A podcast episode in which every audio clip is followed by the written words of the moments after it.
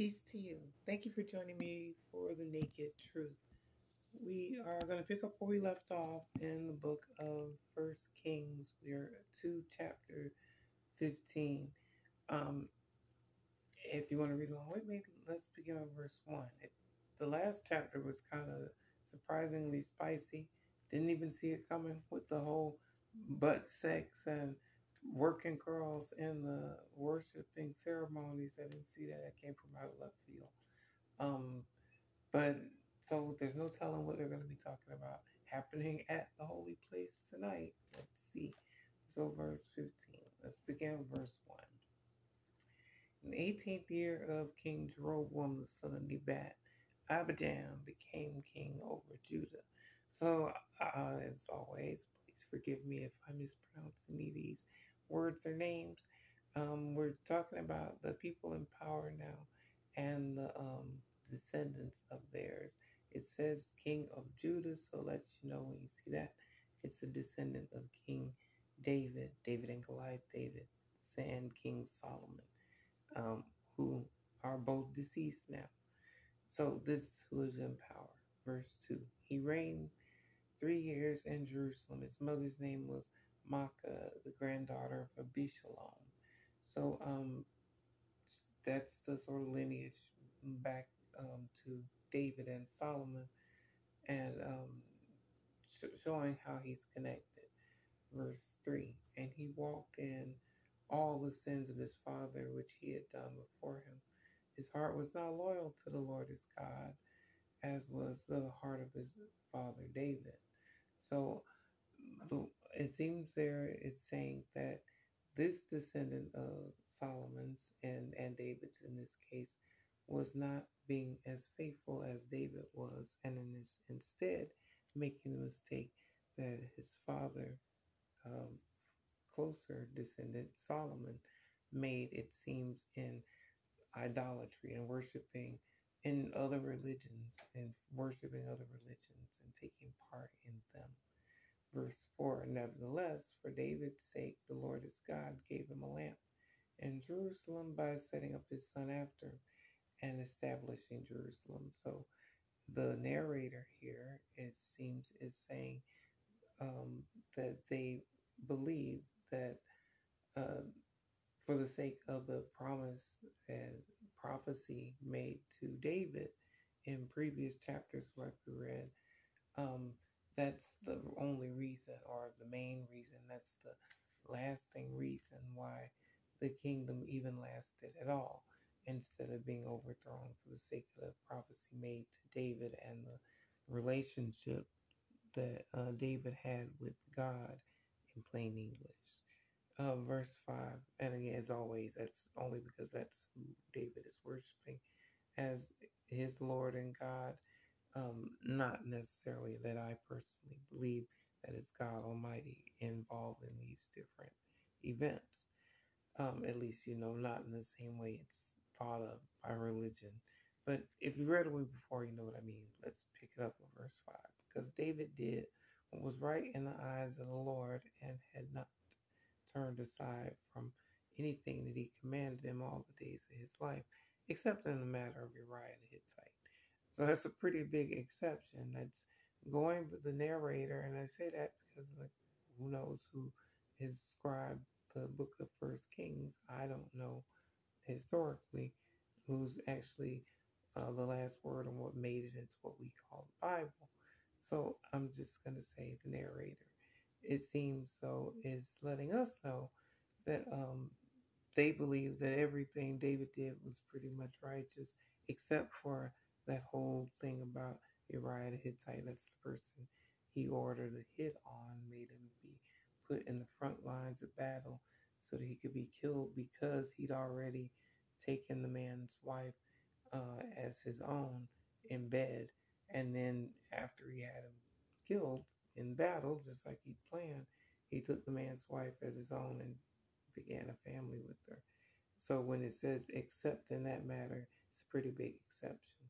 Um, but it's saying also that, that how righteous David was in the eyes of the Lord is the point of what the narrator seems to be saying. um, verse 6 And there was war between Rehoboam and Jeroboam all the days of his life. So the kingdoms were not at peace between each other, even though they're all um, tribes of the same um, Israelite family. Verse 7 Now the rest of the acts of Abijam and all that he did, and are they not written in the book of the Chronicles of the Kings of Judah? And there was war between Abijam and Jeroboam. So um, the 12 tribes are not united as one. Verse 8 So Abijam rested with his fathers, and they buried him in the city of David. And Ajah, his son, reigned in his place.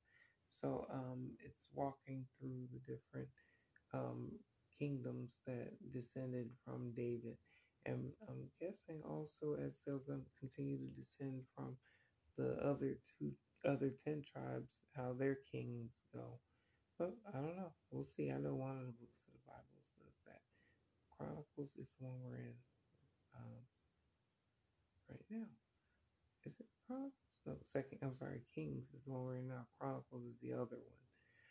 Um, verse nine. In the twentieth year of Jeroboam, king of Israel, Ajah became king of Judah. So Ajah's next in line, and um, it's comparing it. It seems with the um, rise and fall of the different kings of um, Israel and Judah at the same time. Verse 10 And he reigned 41 years in Jerusalem. His grandmother's name Maacah, the daughter of Abishalom. Sorry, I think we did read that. Verse 11 Asa did what was right in the eyes of the Lord, as did his father David. So Asa, in the eyes of the narrator, was a good king. Verse 12 And he banished the perverted persons from the land and removed all the idols that his fathers had made. Interesting. Let's see what it means by perverted persons. Oh, that's those Kedishim, just like we were reading in the previous chapter. Um, is plural. Um, the notation it reads, um, it Kedishim, that is those practicing sodomy and prostitution in religious rituals. So again, that's mentioned as a part of the religious ceremonies in a mainstream sort of way. That's so interesting um, because it, it doesn't necessarily mean gay um, just because it says sodomy. Sodomy is something straight people also do. Um, and it isn't always, and most of the time, it's not involuntary. Um, as and I only mention that because that shows you how the lie can be so much more popular than the truth. We read what the Sodom and Gomorrah story was, and um, the anal rape was not the worst part of what happened in that story because it turned out that's not what even happened in the story. Instead, there was um, incest and um, date rape. If you want to look at it from the way it reads, uh, is what happened in that same narrative in that same story of those same people. And yet, one is what is popular in religion, even though that's not what it actually says. And the truth of what it actually says happened sort of just gets glazed over as an afterthought. It's really, really kind of crazy how um, that can happen with words like Sodom, sodomy, and here it's being translated in English to perverted persons. But I'm using like as always the well as always on the on my phone these blueletterbible.org website. And God bless them. They give us these tools that let you let us see what those names what these words actually meant in uh, scripture because it gets changed through time and uh, if it didn't have that little footnote who would know what it actually means when it says perverted persons it says perverted persons in English, what it actually said originally in the scripture was sodomites. Um, and the um, translation of that in the Hebrew is Kadisha, and it's the plural or uh, Kedishim. Uh, so um, it's just interesting how all of that gets changed depending on what the language is and then what the understanding of it is. And then that same understanding is translated into uh, in modern times the anti-LGBT movement. It's it's a way of projecting a whole different idea of what the Bible actually says, which carries a, a, a message, propagandic message with it, into indoctrinating people against holding what it actually says as the truth. The same sort of way homosexuality gets gets conflate, conflated with uh, sodomy and sodomites and Sodom and Gomorrah and all that, and an anti-gay message about the Bible in general. It also gets overlooked in what Jesus says right there in the Bible in red letters that when he comes again in plain English, paraphrasing, that there'll be two men in one bed. The same thing that is demonized basically in the Old Testament about a man males lying with other males. No matter how you want to look at it, that's what it's talking about. It doesn't use the word homosexuality. It's what it's describing. That same event in the Old Testament that says um, is basic, basically an abomination and uh, for the males to take part in. Uh, Jesus is letting us know that that's led in Luke 17 34 that that's what's going to be happening at the end times. There'll be two men in one bed. The one will be taken and the other will be left. Meaning, no matter how you want to believe that the one taken is either taken by the Antichrist or down to damnation, condemnation, failure, and the other left is the one who's left behind who finds salvation in standing with faith. Or if you want to believe it's the other way around, whichever way you want to believe it, one of the people is saved and the other person is not, even though they're both doing the same activity, men in bed together, doing God only knows what, letting us know that even though the old the scriptures in the Old Testament that people thump do say one thing about the same situation that it's an abomination. Jesus, for us Christians, since that's who it should matter to, tells us something different in Luke 17 34 that it's not the abomination that people think of it as um, and damnation attached to it, even though it gets attached to sodomy, which, if we're looking at it now in this verse, back to where we're at in um, First Kings now, verse 11 of chapter 15, that lets us know it's something that people were doing as part of uh, their worship and ritual. Um, the whole sodomy and um, including that in their religious worship. How I don't understand how that would play into it, but it is what it says that they were doing. They were having sex in the um, as part of their uh, religious ritual to God, um, right there in public. But it seems it with this uh, new administration, it's casting all of that out. It's throwing all of it out of the temple. I suppose where it's happening.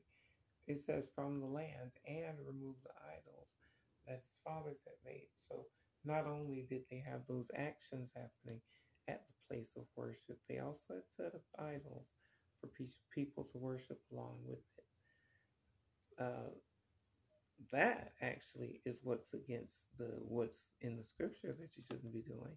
That whole part about the sex in the temple is not. So the most abominable part in what's happening, as crazy as it sounds, is the fact that they've made those idols there um, in the place of worship. Excuse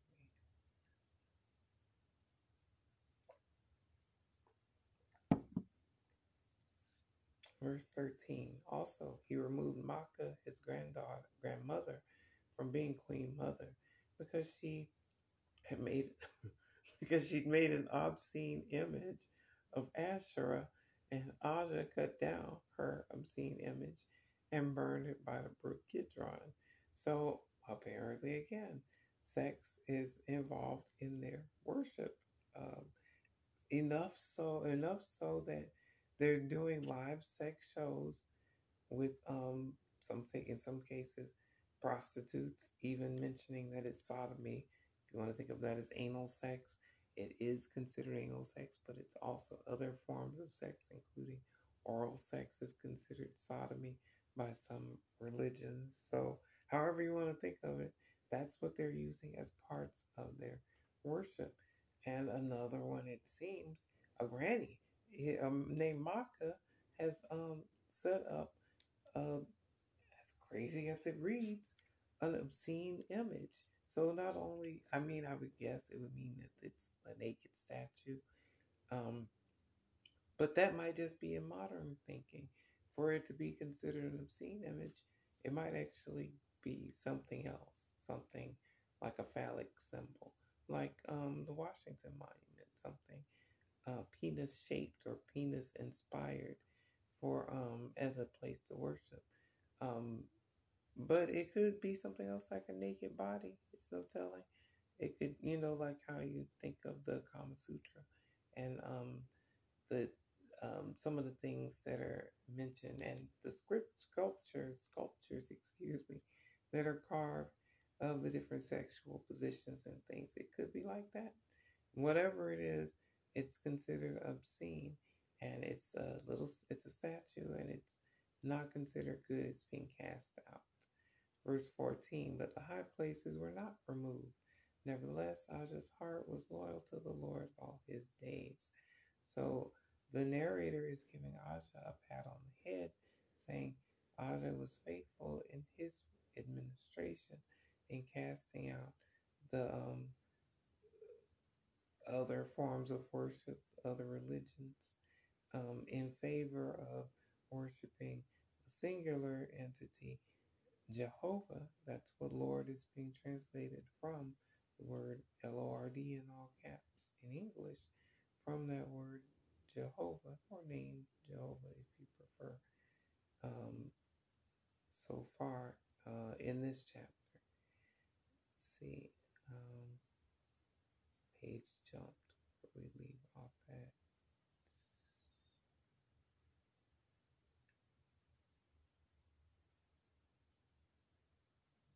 Um, we read that about Baasha.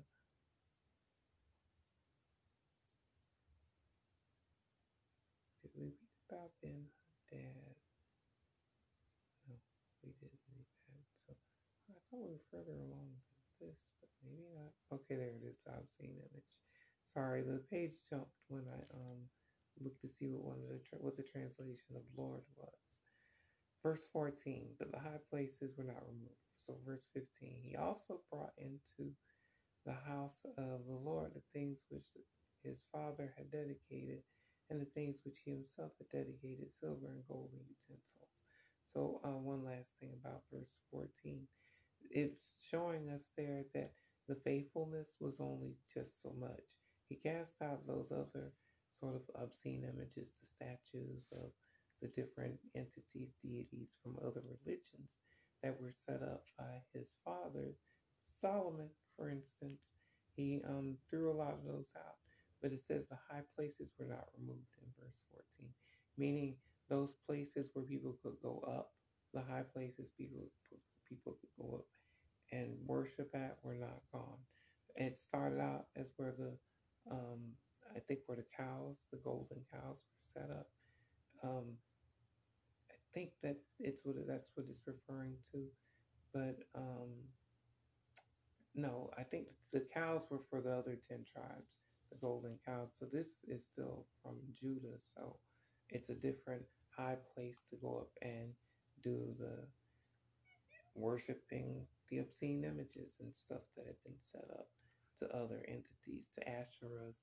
That's another uh, ancient female the deity people would worship. And it's not the first time she's appeared in the worship ceremonies that we've read about. Instead, she's lasted the same way the Bible has lasted for thousands of years. Verse 15, he also brought into the house of the Lord the things which Oh, so the silver and gold articles, utensils, and things like that that weren't taken before. Because remember, one of the kingdoms got taken for all of their golden articles. They just replaced them with bronze. Uh, some of the articles, it seems here, are being brought back. into the um, worship ceremonies. Verse 16 Now there was war between Asa and Basha, king of Israel, all their days. So um, Baasha, who's king over Israel, those collective 10 tribes, um, whereas Asa was king over just the two tribes, Benjamin and Judah. Um, but it's a large tribe of uh, the descendants. Verse 17 And, uh, and Baasha, king of Israel, came up against Judah and built Ramah, that he might let none go out or come in to Asa, king of Judah. So they're having direct warfare, and he's even blocking trade passages, it seems. Verse 18 Then Asa took all the silver and gold that was left in the treasuries of the house of the Lord and the treasuries of the king's house, and delivered them into the hand of his servants. And King Asa sent them to Ben Hadad, the son of Tabrimmon, the son of Hezion, king of Syria, who dwelt in Damascus, saying, So um, it seems he's hijacked some of the stuff that's moving um, and using it as a gift. The treasuries he's using as a gift to a foreign king, the king of Syria. Verse 19 Let there be a treaty between you and me, as there was between my father and your father. See, I've sent you a present of silver and gold. Come and break your treaty with Baasha, king of Israel, so that he will withdraw from me. So, um, he, the king, is feeling heat from uh, the kingdom of Israel. So he's using the treasuries as a gift, uh, uh, uh, inducement to the king of Syria to back him up against some of the other tribes who are um, rising up against him. Verse 20 So Ben Hadad heeded King Asa and sent the captains of his armies against the cities of Israel. He attacked he attacked Ijon, Dan, Abel, Beth Makkah, and all Shinarah with all the land of Naphtali. So Syria's like, you pay me, I'm in. He went there and attacked those different areas, presumably to distract the Israelite kingdoms that have uh, risen up against him to go and focus on them instead of building up forces focusing on fighting against Judah. Verse 21 Now it happened when Baasha heard it that he stopped building Ramah and remained in Tirzah. So um, it did affect the movement of what was happening. It forced the other king, Baasha, to stop what he was doing and stay where he was at. Verse 22 Then King Asa made a proclamation throughout all Judah, none was exempted, and they took away the stones and timber of Ramah, which Baasha had used for building, and with them King Asa built Geba of Benjamin and Mizpah. So um, he turned the tables and took the equipment and supplies that were being used um, to oppose him, to oppose him, and used them instead to build up his own cities and fortifications. Kind of smart.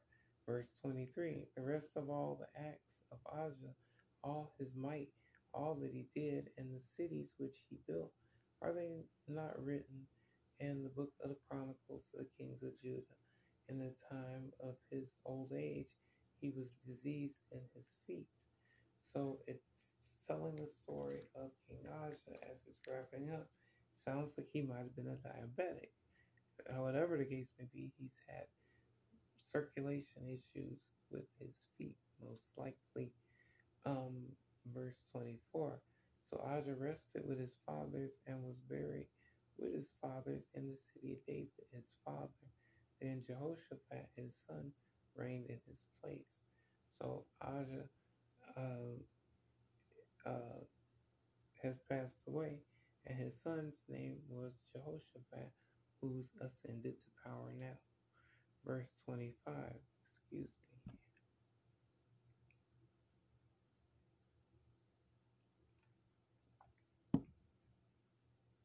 Now, they, now Nadab, the son of Jeroboam, became king over Israel in the second year of Asa, king of Judah, and he reigned over Israel two years.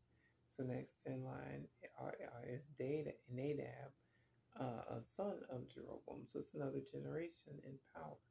So we're actually rolling through time of who's ascending and descending um, to power and from the different kings. And his reign, it seemed, is short, only two years. Verse 26 And he did evil in the sight of the Lord and walked in the way of his father and in his sin by which he had made Israel sin. So um, it's talking again about, about idolatry, worshiping other religions, worshiping other gods, is the sin uh, it's alluding to. Verse 27 Then Baasha, the son of Ahijah of the house of Issachar, conspired against him. And Baasha killed him at Gibbethon, which belonged to the Philistines, while Nadab and all Israel laid siege to Gibbethon. So um, wars are happening more. And I meant to also mention, I mentioned the Book of Chronicles. That's sort of the same tracking of the descendants that was mentioned earlier. It's the first and second Chronicles, just like there's a first and second Kings. Uh, we're in First Kings right now. Um, it's talking more about more of the conspiracies that sprung up along the way. Um, and the Philistines are mentioned again. So Philistines are the same people who were um, of Goliath, the giant that previously existed, that warred against uh, David, the king that previously existed. Uh, verse 28 Baasha killed him in the third year of Asa, king of Judah, and reigned in his place. So you see how it's tracking the descendants of the kings of the two different, just call them clans, um, uh, the Israelites and the Judeans.